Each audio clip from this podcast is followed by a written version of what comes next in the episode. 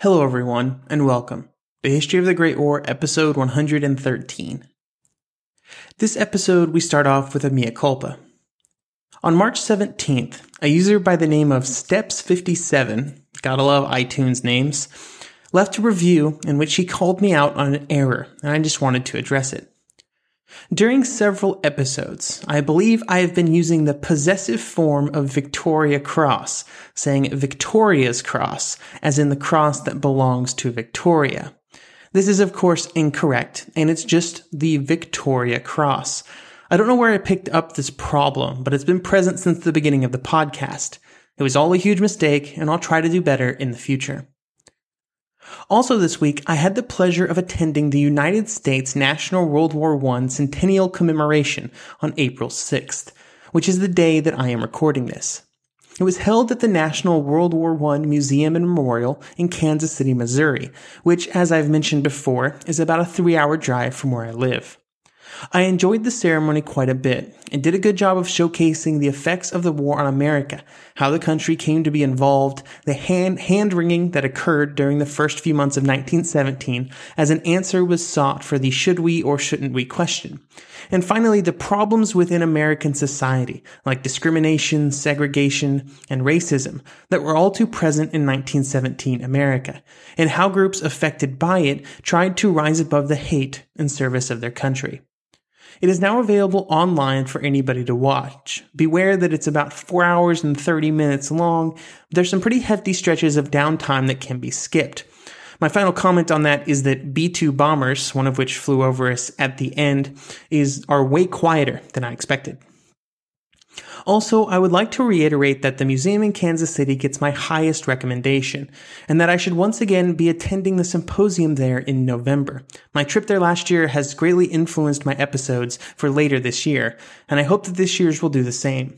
I know it is early to consider such things, but early bird registration is open, and any, if anybody plans to attend, let me know. The first drink is on me.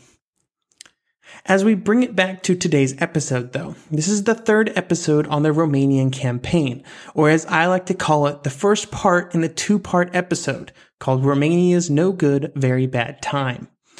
Last episode, the Romanians had invaded Transylvania, advanced about 100 kilometers from all sides, and then did precisely nothing.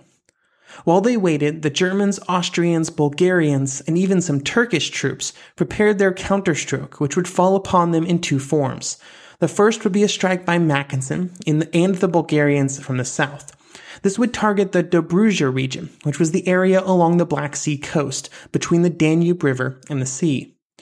This had been taken from Bulgaria during the First Balkan War and was full of ethnic Bulgarians and was absolutely number one on their list of demands after the war was over. This attack would be completely unexpected by the Romanians, who believed that the Bulgarians would be occupied by the Allied forces in Salonika. They also believed that they would have far more Russian help than they did. While neither of these assumptions would prove to be true, it should not have resulted in what was about to happen in Dobruja, and it would start with the siege of the fortress city of Turtucaia. When this attack was initially successful, it would cause the Romanians to massively overcorrect, pulling troops away from their lines in Transylvania to send them south.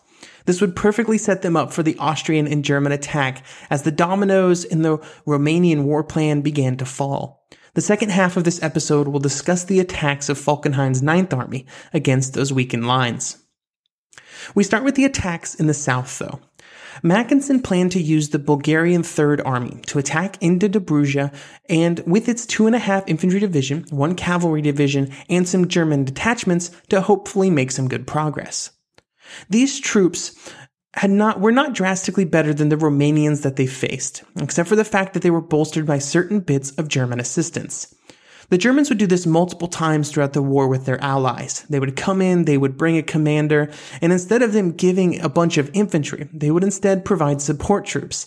This meant that these units had German aircraft, communications, transportation, machine guns, heavy artillery, items of this sort that were um, that the Germans were able to provide in great numbers, and it could turn the units that without them wouldn't have had a lot of punching power into some real heavy hitters. These items were also what made the German divisions so much more potent than, say, the typical Romanian or Russian division.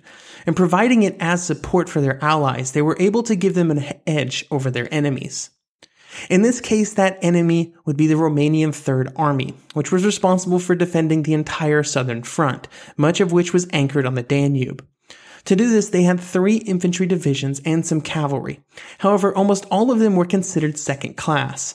They had received cast off units and equipment, with much of the infantry being of the low- lowest readiness level, which meant very little training and desperately few officers.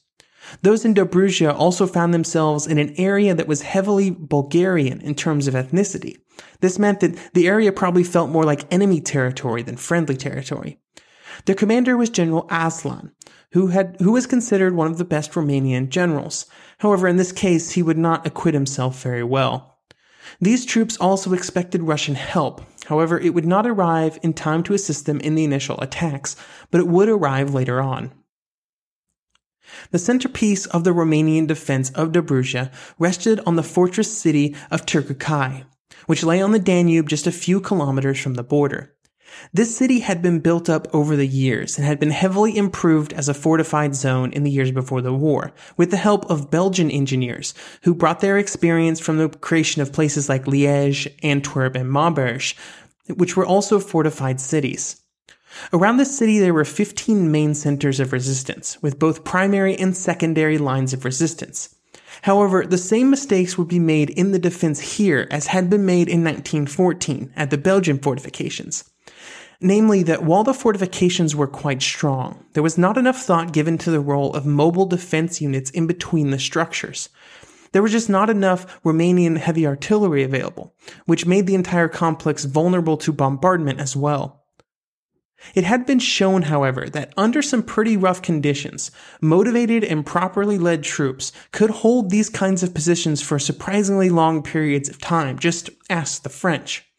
In this case, neither of these facts would be true, and the troops were both poorly led and low on morale.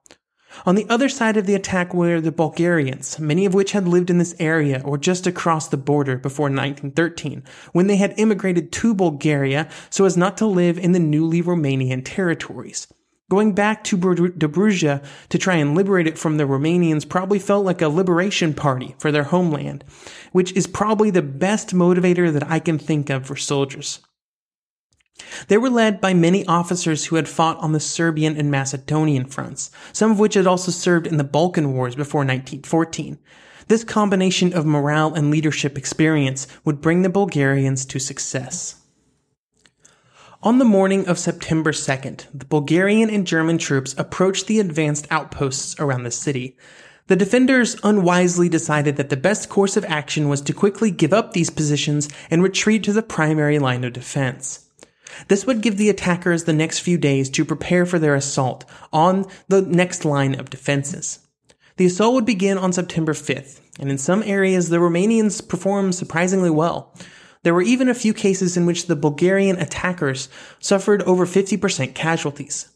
However, these areas were few and far between, and for the most part the Romanian defenders melted away from the sustained artillery barrage and the Bulgarian infantry. It took less than a day, and the Romanians were already pushed out of all but two of the 15 forts in the primary defensive line, and they fell back to the second line, which was an older and far more primitive line of fortifications. The original orders from the Romanian High Command was that the city had to be held at all cost, to the last man, and they hoped that they would have time to speed reinforcements south before the city was captured completely.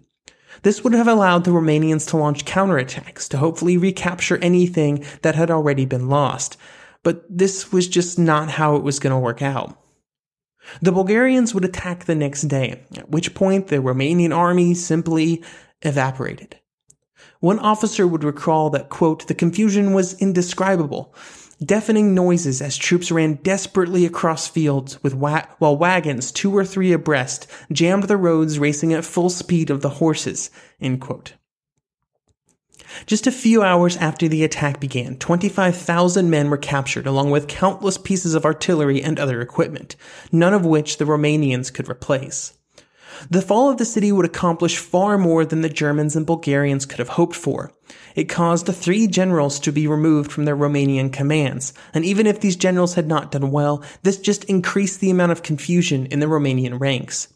To go along with this change in command, the Romanians also decided to bring troops from the north, which would greatly weaken their defenses there, and they would be greatly missed when the Austro-German attacks began just a few weeks later. To replace Aslan as commander of the Third Army was Alexandru Averescu.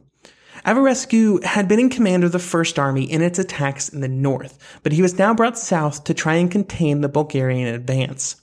He was a strong advocate for a halt to the advances in the north, which would allow all effort to instead be focused on attacking south, and he would find himself in command of this exact action.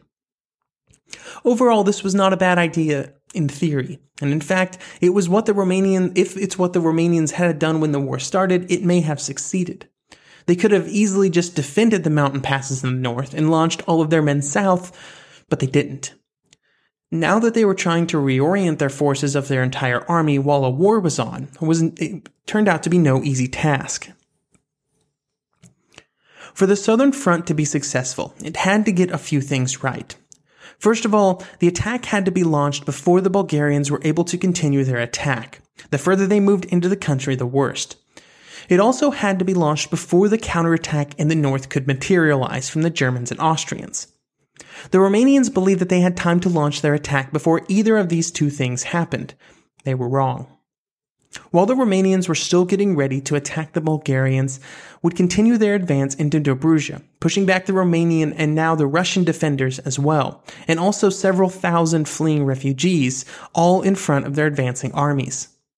The advance had begun to slow though, not due to the defenders, but instead due to the fact that the Bulgarians had already accomplished all of their goals, their objective in the war was to take back areas of Dobruja they had lost during the Balkan Wars, and by late September they had done that. Because of this, the desire of the Bulgarian commanders to continue forward was reduced. It did not help that Mackensen found the Turkish troops under his command both poorly supplied and trained, meaning they were far more less useful than hoped. These two facts combined meant that Mackensen advance closed, closed down in the last week of September. He would later claim that if he had had a single intact German division, his results would have been far more impressive. At the end of September, though, the Bulgarians and Mackensen would be more concerned with the Romanian attack led by Averescu. Averescu presented detailed plans for this attack on September 17th. The goal was to launch a two-pronged attack into Dobruja, with one prong coming from the north and another from the east and across the Danube, south of Bucharest.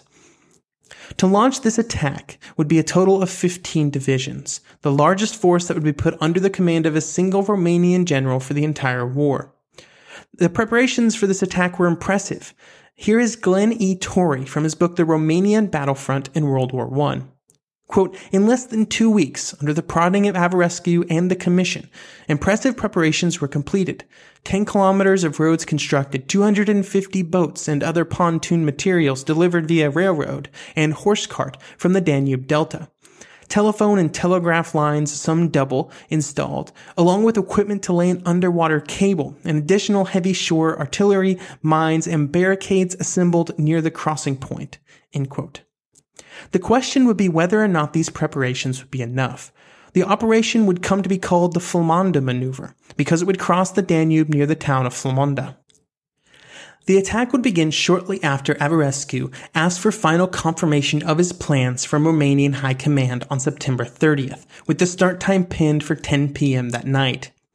It was at this time that the divisions that would be first to cross the river, namely the 10th Division, began moving to its crossing points. Just five hours later, the first units would be across the river. Once on the other side, they began to spread out and enlarge the beachhead, which allowed more units to cross. The Bulgarians were shocked and very concerned when they learned what was happening. While they did not expect the Romanians to attack in this manner, Mackensen remained mostly unconcerned. There was a German infantry division just 48 hours away, and already moving in that direction via train, and Mackensen believed that this and other forces in the area would be more than enough to keep the Romanians bottled up in their bridgehead. He, he would end up being correct because while it started out so well, the invasion would quickly begin to unravel. The infantry who had moved across the river had only carried two days of food with them, and this meant that establishing a firm supply line was critical, both to keep those units supplied and to bring more men over to expand the invasion. These supplies would come across, at least initially, on a pontoon bridge that would be thrown across the river. However, the very next day, the bridge, still under construction, came under fire from German aircraft. These attacks would stop after nightfall and the bridge would be com- completed in the dark. However, it did represent a delay, and a delay that would be more costly due to the weather. Overnight, a powerful weather system would move through the area, causing high winds and waves which would damage the bridge. On the next day, the attacks would resume, only this time it would come from the form of Austro-Hungarian riverboats who moved up the river to within a few hundred meters of the bridge. From this location, they would fire on the bridge and those trying to move across it with machine guns before dropping some floating mines and leaving the area. The damage to the bridge caused by all of these problems was bad enough, but it also badly eroded Romanian morale. With the entire operation at risk due to the bridge problems, there were two options. The Romanians could continue the attack with the troops available and what little they could get across the bridge, or they could just give up and pull back. Initially, they hoped to find a middle ground by reducing the plans for an attack to just the hope of holding on to the bridgehead for future operations. However, on October 3rd, with the disaster unfolding in Transylvania that we will discuss next week, Averescu was told to bring everybody back across the river and to send two divisions north as soon as possible. The fact that they pulled the plug early on the operation meant that casualties were light, and only a small amount of artillery and supplies had to be left south of the Danube. In some ways, and this is weird to say, this failure was the best possible outcome for the Romanians. If the bridge had been intact a few more days, thousands of troops may have been across the river. If at that point the bridge had been destroyed, they may have all been killed or captured by the enemy. So overall, the fantastically named Flămânda maneuver turned into mostly just a waste of time and not much else. We now shift back to Transylvania and the Romanian troops which we discussed last episode, who had crossed the Carpathians in the opening months of the war, or opening days of the war. In this area, the Romanians had done little except for advance away from their supply depots in Romania to take up positions in Transylvania. After this was accomplished, many of the troops were sent to the south to reinforce the front there. This teed those that remained for the German and Austrian counterstroke, which is what we will discuss for the rest of this episode. Almost without exceptions, things were about to go very, very bad for the Romanians, although not as bad as they could have gone. So let's talk about why that was. Last episode, we discussed that Falkenhayn would play a critical role in the attacks against Romania, and that would start with the Battle of Sibiu, Sibiu was in the middle of the Romanian First Army's front, but it was a vulnerable position due to the fact that after the Romanians had moved through the various mountain passes, they had not done a great job of connecting all of their units together. This meant that the units at Sibiu had 50 kilometers or more of open air on either of their flanks. The only saving grace was that these areas that were open were very rugged terrain, which the Romanians were counting on to prevent any enemy movement through them. Fortunately for Falkenhayn and the Germans and Austrians, they had the Alpine Corps, which was made up of Germany's top mountain troops. These men trained for this exact scenario, moving quickly through mountainous terrain to give them an advantage over an enemy who either could not match this movement or did not expect it to be possible. Falkenhayn sent them forward to recon the route that would be used, to maybe get behind the Romanian forces to see if they would be able to move quickly through the terrain. They decided that they could execute the movement. However, they would not be able to take any vehicles, heavy equipment, or a lot of supplies with them. This was seen as an acceptable sacrifice, and Falkenhayn sent them forward with the goals of both getting around the Romanians and then preventing their retreat through the mountain pass. If they were able to do these two things, it's likely that the Romanian forces at Sibiu would have been completely destroyed. As the mountain troops moved around the flanks, the main force of the Ninth Army launched a frontal assault against the positions at Sibiu. The plan was for both of these attacks to fall at complementary times, for the frontal attack to throw the Romanians into retreat, only for the troops to then run directly into the Alpine blocking forces. Neither of these would end up happening. The frontal assault would actually be a failure on the first day, with the Romanians able to launch some pretty nasty counterattacks. These counterattacks were costly, but they allowed the Romanians to hold onto their lines mostly intact for the first day. As for the passes, the mountain troops were unable to close the pass completely. However, they were able to get in some good positions that would allow them to interdict but not prevent movement through the area. On the next day, the frontal attacks were renewed, and the Romanian positions were reduced but not broken. Then finally, on the third day, things began to change. Even though the Alpine troops had not been able to close down the pass, a rumor began to circulate through the Romanian units that they had been able to occupy it and close it down. These troops knew, just as we know today, how absolutely screwed they would have been if the pass was blocked, and so panic began to spread, at which point the retreat began. As all of the troops moved towards the pass, they were first met by the Alpine Corps who tried to slow them down. They did everything that they could, but there was only so much they could do against the masses of troops who were pushing, pushing through the passes. By the end of the afternoon on the 29th, with no signs of the retreat slowing and some Romanian units beginning to launch counterattacks against them, the Alpine troops were forced to retreat, and they were out of ammunition anyway. Overall, the retreat was a success. Most of the men and artillery were able to move back into the passes and were on their way to Romanian territory. It was, however, the beginning of the end of Romanian occupation of Transylvania. After taking care of the troops at Sibiu, Falkenhayn was able to shift his attention to the east, where the next set of Romanian troops were waiting. Here again, he would try to prevent the troops from reaching the mountain passes, and once again he would fail. All along the front, the Romanian troops began to retreat, and by October 9th, the Second Army had fully retreated back into the mountains. And by, and by October 11th, all of the Romanian troops had moved back into Romanian territory. It had only been 40 days since they triumphantly advanced, and already they had been expelled. Averescu was sent north to try and combat the rampant defeatism that was sweeping through the Romanian lines. However, it was more than just the army that was panicking. In Bucharest, plans had been put in place to begin loading all of the government documents for evacuation to Moldavia, which was not exactly a great show of confidence in the army. Here in two episodes, after we take a quick trip to Vimy, we will find out if they should have had confidence in the army. And spoilers, for once, the Romanian government was right to be concerned. This is Carl on his motorcycle.